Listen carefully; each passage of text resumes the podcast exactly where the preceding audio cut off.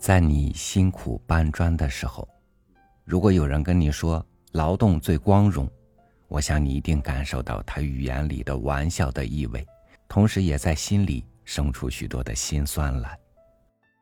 越是年底的时候，看着自己微薄的积蓄，这种心酸可能就会越发的强烈。此刻，你更应该给自己鼓个劲儿，让自己重新从忙碌中。体味出幸福来。与您分享左拉的文章《铁匠》。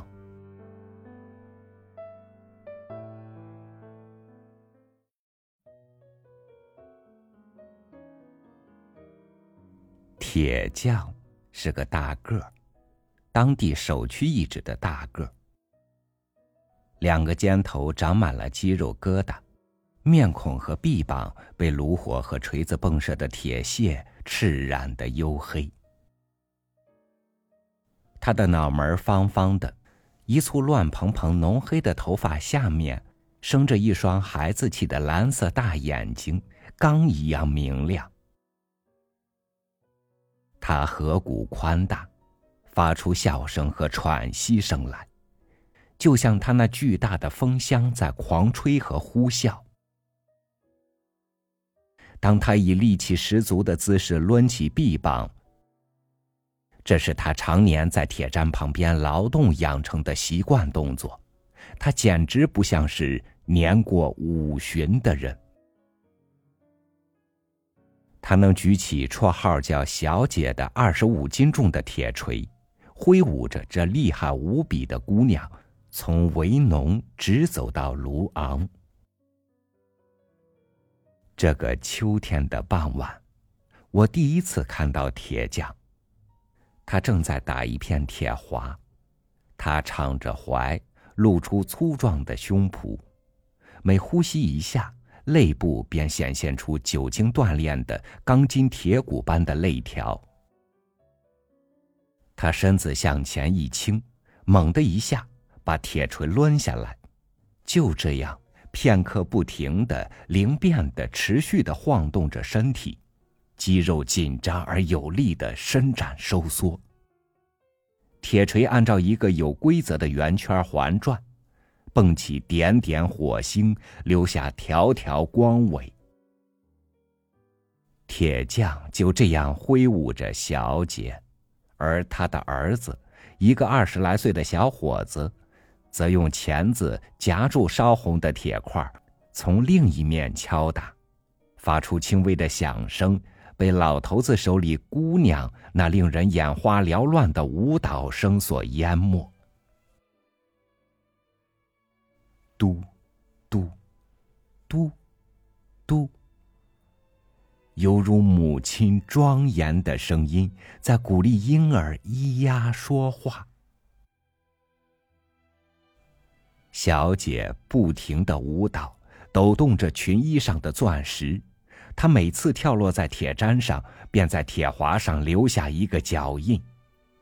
一股血红的火焰一直飞溅到地面，照亮了两个工人魁梧的身躯，把他们高大的身影投射到打铁间阴暗而又乱糟糟的角落。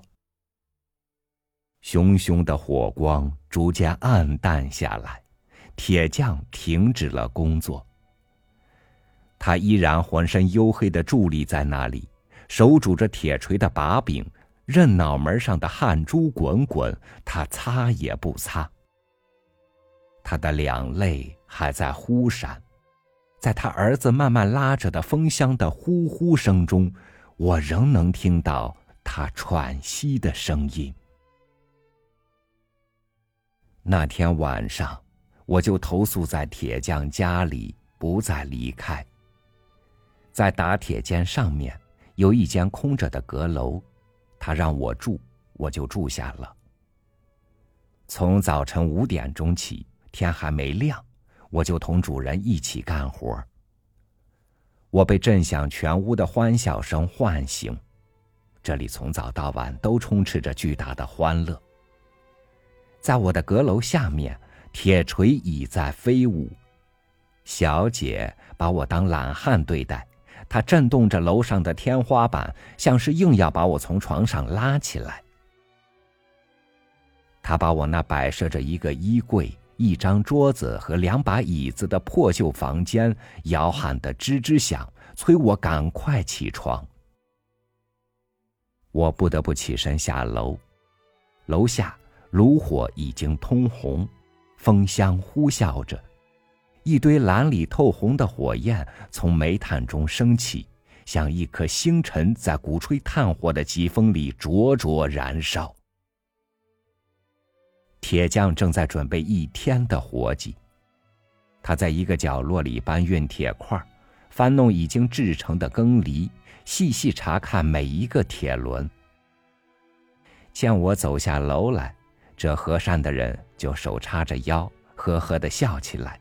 大嘴直咧到耳根，能够五点就把我从床上吵起来，这在他是件开心的事。我认为他早晨是故意敲打铁锤的，为的是好让铁锤可怕的喧闹当我的起床铃。他把粗大的双手搭在我的肩上，就像跟一个孩子讲话似的，俯下身子对我说。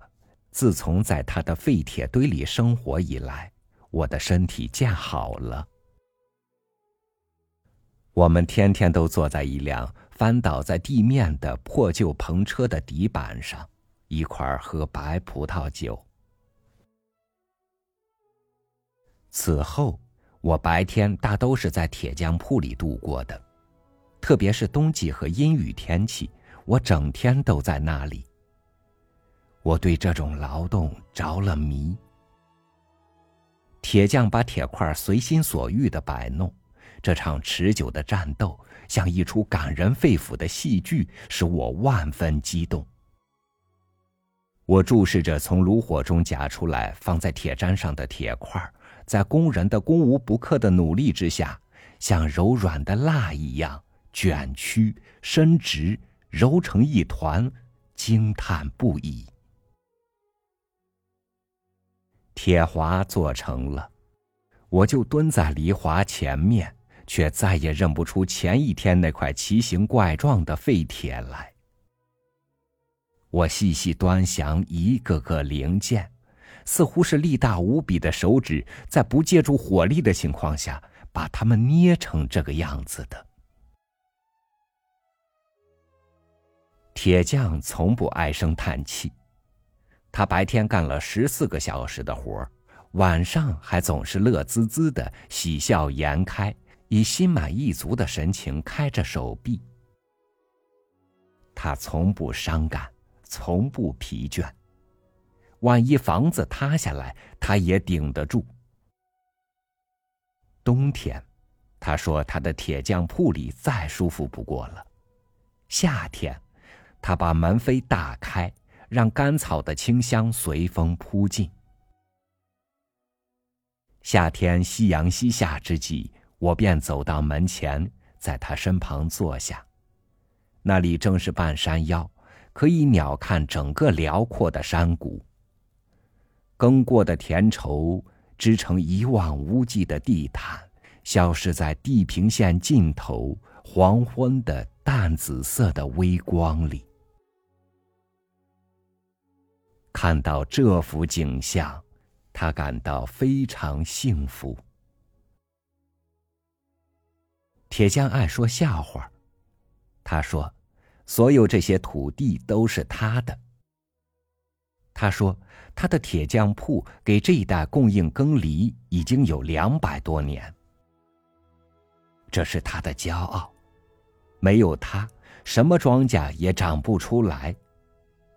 平原上。”五月碧绿，七月金黄，这块色彩变化无穷的织锦有他的一份功劳。他像爱他的女儿一样爱庄稼，赶上出太阳的好天气，他便欢喜雀跃；看到令人发愁的乌云，他便举拳咒骂。他常常只给我看远处几块还没有他脊梁大的土地。向我叙述了某一年，他为这块燕麦地或科麦地造过一部耕犁。农忙季节，他有时撂下铁锤，走到路边，手遮阳光，持目四望。他看见自己制造的无数耕犁在啃噬泥土，开出一道道垄沟。前面、左面、右面，比比皆是。耕牛冉冉的前行，像千军万马在推进。梨花在阳光下闪烁，发出银光。他便向我抬手，叫我来看看他的耕犁。在做着多么神圣的工作！所有这些在我的阁楼下叮叮当当的铁材，向我的血液里注入了铁质，这比服用药房买来的药对我更有效。我习惯了这种喧闹，我需要这种铁锤与铁砧碰撞发出的音乐，从其中倾听生活的节奏。在被风箱的轰鸣弄得欢腾活跃的房间里，我的头脑恢复了健康。嘟，嘟，嘟，嘟。这铁锤就是调节我的工作时刻的愉快的钟摆。在劳动最紧张的关头，铁匠发威了，烧红的铁块在着了魔似的铁锤的跳跃下铿锵作响。这时，我的手腕儿也如同感染了一股巨大的活力，真想大笔一挥，把这世界荡平。不久，当铁匠铺重归于平静，我的脑海里也便万籁俱寂。我走下楼来，看到那些被征服而还在冒烟的金属，为自己微不足道的工作深感惭愧。啊，在午后酷热的那儿，他是多么壮美矫健！他上身直裸到腰间，肌肉突出而坚硬，犹如米开朗基罗创作的力感极强的巨大雕像。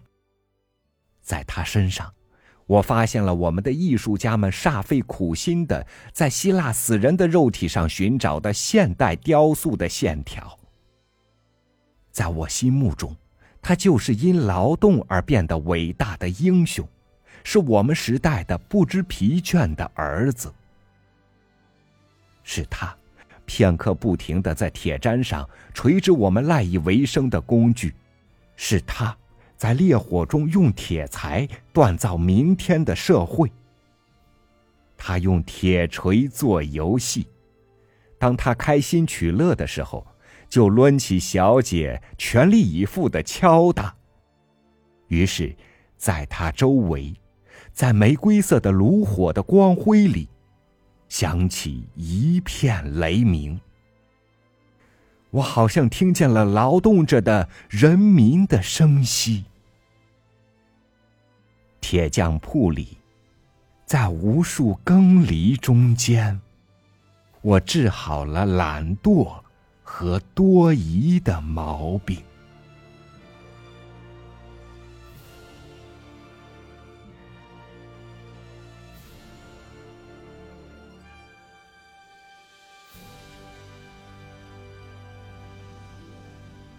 一艘船，如果它有着坚定的方向，就会无畏于大海的波涛，勇敢的行驶在茫茫大海上。一根发条。有了可以供它旋转的轴心，即使日复一日单调的行走，它的步履依然铿锵稳健，不知疲倦。不必怀疑明天，脚踏实地的行动，就是幸福的源泉。感谢您收听我的分享，我是朝雨，祝您晚安，明天见。